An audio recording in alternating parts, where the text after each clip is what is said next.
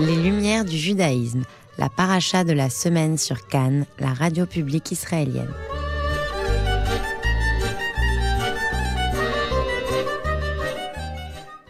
Bonsoir à tous, Emmanuel Ada au micro ce soir et comme chaque jeudi soir, eh bien nous ouvrons le grand livre de la Torah pour euh, y étudier la paracha de la semaine. Et cette semaine, c'est une très grande paracha, une très belle paracha aussi puisqu'il s'agit de la paracha de Chaye Sarah.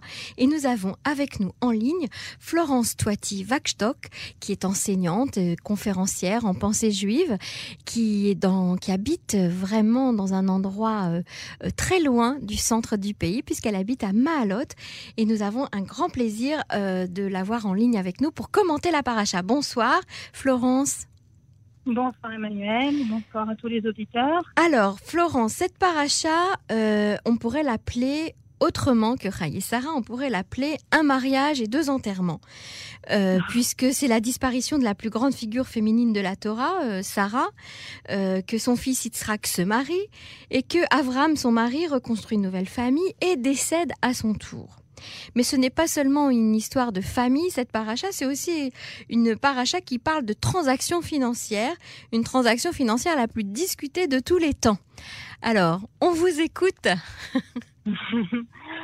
Euh, oui, donc effectivement, euh, c'est une histoire euh, de famille et de transactions financières. Moi, je voulais me pencher ce soir sur l'histoire de famille essentiellement Mhm. et sur l'apparition, vous avez parlé de la disparition de la figure emblématique de Sarah, Mhm. et moi je voulais me pencher sur l'apparition de la nouvelle figure féminine qui va, qui va donc euh, apparaître dans cette paracha, qui est celle de Rivka. Et en fait, pas tellement sur, sur, sur elle, mais sur la façon dont euh, les choses sont préparées. Et en particulier sur la façon dont Abraham euh, entrevoit cette, cette, cette, ce, ce mariage, le mariage de son fils Yitzhak. Mhm. Donc, je vais com- commencer par citer les, les psukim. Donc, dans Bereshit Kavdalet, par, euh, à partir du pasuk Aleph, je lis ואברהם זקן בא בימים, והשם ברך את אברהם בכל. ויאמר אברהם אל עבדו, זקן ביתו המושל בכל אשר לו, שים נא ידך תחת ירכי, ואשביעך בהשם אלוהי השמיים ואלוהי הארץ, אשר לא תיקח אישה לבני מבנות הכנעני, אשר אנוכי יושב בקרבו, כי אל ארצי ואל מולדתי תלך, ולקחת אישה לבני ליצחק. Donc je vais traduire. Abraham était vieux, avancé en âge, et Dieu avait béni Abraham en tout. Abraham dit à ton serviteur, l'ancien de sa maison, celui qui avait autorité sur tout ce qui lui appartenait, mets donc ta main sous ma cuisse pour que je te fasse jurer par Dieu, le Dieu des cieux, Dieu de la terre, de ne pas prendre pour mon fils une femme d'entre les filles de ces Cananéens parmi lesquels j'habite, car c'est en mon pays et dans ma patrie que tu iras prendre une femme pour mon fils, pour Yitzhak. Donc, euh, Abraham donne ici deux ordres à son serviteur, euh, qui est que la tradition et les, et les, et les sages des Chachamim euh, identifient comme étant Eliezer, donc je vais l'appeler Eliezer, ce sera plus simple. Il lui donne deux ordres. Il lui dit, Yitzhak, mon fils, ne doit pas épouser une cananéenne. Ça, Mhm. c'est le premier ordre. Et le deuxième, il faut lui donner une femme de mon pays, du Mhm. pays d'où je viens. Et donc, la question que se posent euh, beaucoup de commentateurs, c'est euh, ben, pourquoi, tout simplement? Et la question est double, puisque l'ordre est double. Pourquoi ne pas épouser une cananéenne Et si pas de cananéenne, pourquoi lui donner une femme euh, de Haran, donc du pays de la Cette question est même accentuée, à mon avis, par le pshat, c'est-à-dire le sens simple, du, du, le premier sens du, du, du texte, puisque dans le Pasuk d'Alet, peut-être que vous avez remarqué quand j'ai lu, euh, les, les, le texte dit Ki el arti el moladeti teler. Mhm. On reconnaît ici les mots euh, qui sont comme un miroir en fait à l'ordre que Dieu avait donné à Abraham, Lech lecha me'artzecha ou mimoladetecha. Donc de la même façon que Dieu avait dit à Abraham, quitte euh, ton, ton pays, quitte ta terre natale et quitte la maison de ton père, Mhm. Ici, Abraham donne en fait, en quelque sorte, l'ordre inverse. à Eliezer, puisqu'il lui dit El arti, vers mon pays, El moladeti, vers mon, ma terre natale, ce que j'ai traduit ma patrie, Teler, tu iras. Donc on retrouve ici vraiment trois termes identiques. Euh, il en manque un et je, reviendrai là-dessus plus tard. Donc euh, la question, pourquoi je dis que ce chat, donc ce, ce, et cette référence à l'Echlecha, euh, accentue la question, puisque si Dieu avait demandé à Abraham de quitter euh, son pays, pourquoi il retournait pour trouver une femme euh, pour, euh, pour Yitzhak? Pourquoi aller chercher une femme là-bas? Bah oui, ça paraît un Euh. petit peu bizarre, effectivement, de quitter un lieu et en fait d'y revenir chercher une femme. Voilà. Et donc, et la deuxième question, c'est en quoi est-ce que les filles de Haran sont-elles tellement mieux que celles de Canaan? Mhm. Il y a plusieurs euh, commentateurs, plusieurs exégètes qui euh, essayent de répondre à cette question. Je vais en donner, euh, en fait, qui répondent en fait à la première question, à la première partie de la question, qui est pourquoi pas des filles de Canaan? Mhm. Et donc, je vais en donner quelques exemples. Le premier exemple, c'est Redak. Redak, c'est Rabbi David Ben Yosef Kimchi, qui était un exégète provençal du 12e, 13e siècle. Et lui, il s'attache euh, au pshat, c'est-à-dire au texte, au sens littéral du texte. Et il, nous rappelle que dans la paracha de Noach, Canaan euh, a été maudit. Euh, Redak dit Canaan, c'est un Zera Arour, une descendance, sa descendance est maudite. Effectivement, euh, à la suite du fameux incident bizarre qui est arrivé avec Noir, Canaan a été maudit. Et donc, euh, on comprend bien que Abraham n'est pas du tout envie de s'allier à une famille maudite et que du, coup, du même coup, sa descendance, euh, qui serait aussi une descendance de Canaan, soit maudite. Mhm. Euh, donc là, effectivement, c'est une réponse assez claire, sauf qu'elle ne nous donne pas, elle ne nous donne pas d'explication concernant les filles de Haran. Ok, pas les filles de Kenan, on a compris, mais alors pourquoi pas, pourquoi celles de Haran? Mhm.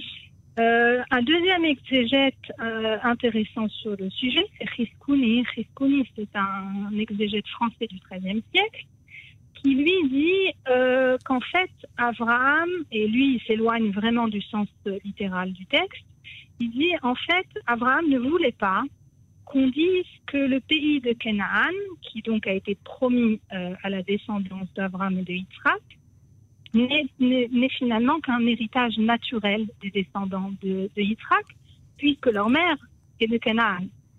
C'est-à-dire, euh, je, je ne sais pas si j'ai été claire, que si Yitzhak épousait une femme de Canaan, donc il n'y aurait plus rien d'extraordinaire à ce que ses descendants euh, héritent du- de la terre de Canaan. Mhm. Bon, c'est un peu, peut-être un petit peu tiré par les Oui, mais euh, voilà. Mais bon, c'est une explication euh, comme une autre. En tout cas, dans tous les cas, ces réponses n'expliquent pas pourquoi épouser une fille de Haran. Euh, je voudrais apporter euh, un, texte du Midrash Agadol. Le Midrash Agadol, c'est une compilation de Midrashim qui a été faite au Yémen au XIVe siècle. Et le Midrash Agadol accentue en fait la question en disant Ve'alo kulam Ovdei Avodazara. Et, et, pourtant, ne sont-ils pas tous, il parle ici des gens de Haran, des, des idolâtres. Mm -hmm. Et là, il cite, il cite un passouk de Yoshua, Yoshua Kazdalet, qui dit euh, Be'ever anar yashu avotechem terachavi Avraham ve'avinachor va'yavdu Elohim acherim. Euh, je traduis Vos ancêtres euh, vivaient de l'autre côté du fleuve Terach, le père d'Abraham et le père de Nahor, et ils adoraient, ils servaient d'autres dieux. Donc, ce pasouk de Yoshua dit clairement que euh, les, les, les ancêtres et la famille d'Abraham étaient des idolâtres. Mhm. Et on connaît d'ailleurs bien ce, ce, ce pasouk puisqu'il est, il est, il fait partie de, de la Gada de Pessah et dans laquelle on rappelle toujours que ben, finalement on vient tous, euh, on est tous issus euh, de, de familles idolâtres. Et le Midrash Agadol dit, mais enfin, euh, donc ils étaient tous des idolâtres à Haran et Abraham les a même quittés. Abraham, il y a ça, mais, mais Abraham les a quittés. Mhm. Donc, ça veut dire qu'ils ne valent pas mieux que Canaan. Pourquoi aller chercher ailleurs. Je ne sais pas que c'était des gens de plus de valeur. Mhm. la réponse du Midrash Agadol, c'est, je cite, Ela Amar Avraham, Bo'il vani megayer, egayer mi mishparti mi bet avi, shehen kodem lakol. Euh, donc, Abraham dit ici, étant donné que je convertis, euh, on sait qu'Abraham euh, était euh, un convertisseur, c'est-à-dire il convertissait les âmes. Je convertirai des gens de ma famille et de la maison de mon père, puisqu'ils ont en quelque sorte priorité. Mhm. C'est une référence ici au fameux principe selon lesquels euh, Ani Ani et Recha Kodmim, c'est-à-dire les pauvres de ta ville, en, en priorité sur les pauvres d'autres villes. C'est-à-dire qu'on doit d'abord se soucier des gens qui nous sont proches ça. avant de nous soucier des gens qui sont plus loin. Mhm. Et donc Abraham ici dirait, euh, oui, ben finalement, puisque c'est la femme qu'on va choisir va faire partie de notre famille, elle va être en quelque sorte convertie à notre à notre croyance monothéiste et à nos à nos à nos mœurs, à notre façon de vivre. Donc, je préfère euh, faire ce- cet acte de charité de la convertir avec quelqu'un de ma famille plutôt qu'avec quelqu'un d'autre. Euh, je ne sais pas si vous ça vous satisfait, mais moi pas tellement en fait. Euh, Alors venons-en au fait, parce qu'il nous reste plus beaucoup de temps, Florence. D'accord. Alors, euh, une, autre possibilité, une autre possibilité, ce serait de, dire que finalement, on- on- il y a une certaine pureté du sang et que donc, quelque part, euh, on aimerait bien, Abraham aimerait bien rester dans la famille. Sauf que c'est pas du tout euh, ce que le Passouk dit. Il évite justement, euh, je vous avais dit que j'allais y revenir, il évite de dire les mots mi bête à vie. Il n'envoie pas Eliezer euh, dans sa famille, a priori. Euh, la preuve en est que Eliezer va même devoir euh, concocter un test particulier pour pouvoir sélectionner Rivka, qui finalement fait effectivement partie de sa famille, mais c'était pas a priori le désir d'Abraham. Euh, et c'est important effectivement puisque euh, il n'y a pas ici de famille supérieure à une autre. Euh, c'est tout à fait contraire à la fois au texte, mais aussi euh, à l'esprit du judaïsme. Euh, J'en veux pour preuve euh, le, le fameux texte de, de- du Rambam de Maïmonide que je n'ai pas le temps ici de citer dans, Mhm. son, dans son intégralité, mais qui dit clairement aux convertis que finalement les enfants d'Abraham, ce sont euh, ses disciples. Et donc toute personne qui se convertit peut appeler son peut appeler Abraham euh, son père. C'est d'où d'ailleurs l'appellation. On euh, s'appelle Ben, ben Avram ou Ben Ben, euh, Avinu. ou Ben Sarah ou Bat Sarah. Voilà, voilà. Donc, euh, donc, il ne s'agit absolument pas ici d'idée de supériorité d'une- race ou d'une famille particulière. Euh, la question essentielle, donc, on en revient de nouveau à la même question. Euh, pourquoi les filles de Haran Je veux ici parler, sans, sans citer son intégralité, euh, Uran, Rabbi euh, Nissim de Gérone du XIVe siècle Mhm. qui lui fait la distinction entre les croyances et les actes. Il dit euh, il y a toutes sortes de croyances et ces croyances elles, ont un impact sur l'âme, tandis que les, les actes eux ont un impact sur le corps.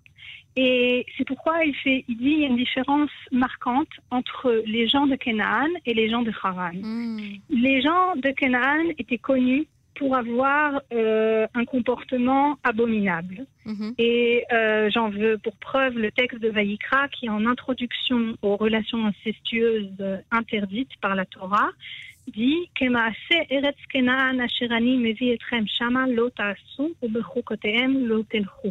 le comportement, les actes de Canaan où je vous amène, vous ne les adopterez pas et leurs lois, vous ne les suivrez pas. C'est-à-dire que les gens de Canaan étaient connus pour avoir des relations incestueuses Mhm. et pour euh, faire des actes d'abomination. Et ces actes, d'après euh, Rabbi Nissim de Gérone, ont donc un impact sur le corps et par conséquent donc sur les enfants. Et on comprend bien alors pourquoi euh, il était important pour Abraham de se démarquer et de ne pas, surtout pas avoir une descendance qui serait issue de, de ses relations, mais aussi de ses, de, de, actes qui auraient, euh, qui auraient euh, influé en fait les, les, les enfants et la descendance elle-même. Très bien. Et je veux terminer avec euh, Rabbi Shimshon Raphaël Hirsch, qui est un rabbin allemand du 19e siècle, qui dit quelque chose de très joli et qui apporte lui aussi une explication. Il dit Ibn Ashpaat Isha Knaanit Albni Tigdal Pi Kama, Meachar Shani Yoshev Bekirbo. ולא רק האישה אלא משפחתה, קרוביה וידידיה, כולם יחד השפיעו על בני. dit l'influence d'une femme cananéenne sur mon fils, il parle évidemment pour Abraham, aura, euh, sera très importante, d'autant plus que je vis parmi, parmi eux, parmi les Cananéens, et ce ne sera pas non plus seulement ça, cette femme, mais aussi sa famille, ses proches, ses amis, qui tous influeront sur mon fils. Ce que je trouve beau ici, c'est qu'en fait, euh, le Rav Hirsch nous parle ici d'identité. Il dit que finalement, Abraham, ce qu'il voulait, c'est que son fils reste un étranger. Abraham est appelé Abraham à Ivry, celui qui vient de l'autre côté du fleuve, et il veut que son fils Yitzhak, qui pourtant est, né et a grandi en Eretz Canaan, ne soit pas un Cananéen et reste un étranger. Et que pour cela, il est primordial qu'il épouse une femme étrangère, parce que s'il épousait une femme cananéenne, il deviendrait un Cananéen.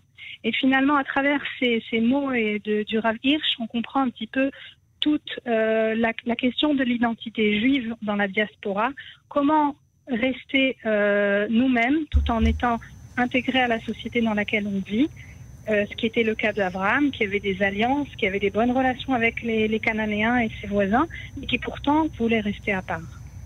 Florence Toiti, je vous remercie pour ces, explications et ces commentaires fort intéressants sur la paracha Chaye Sarah. Shabbat Shalom.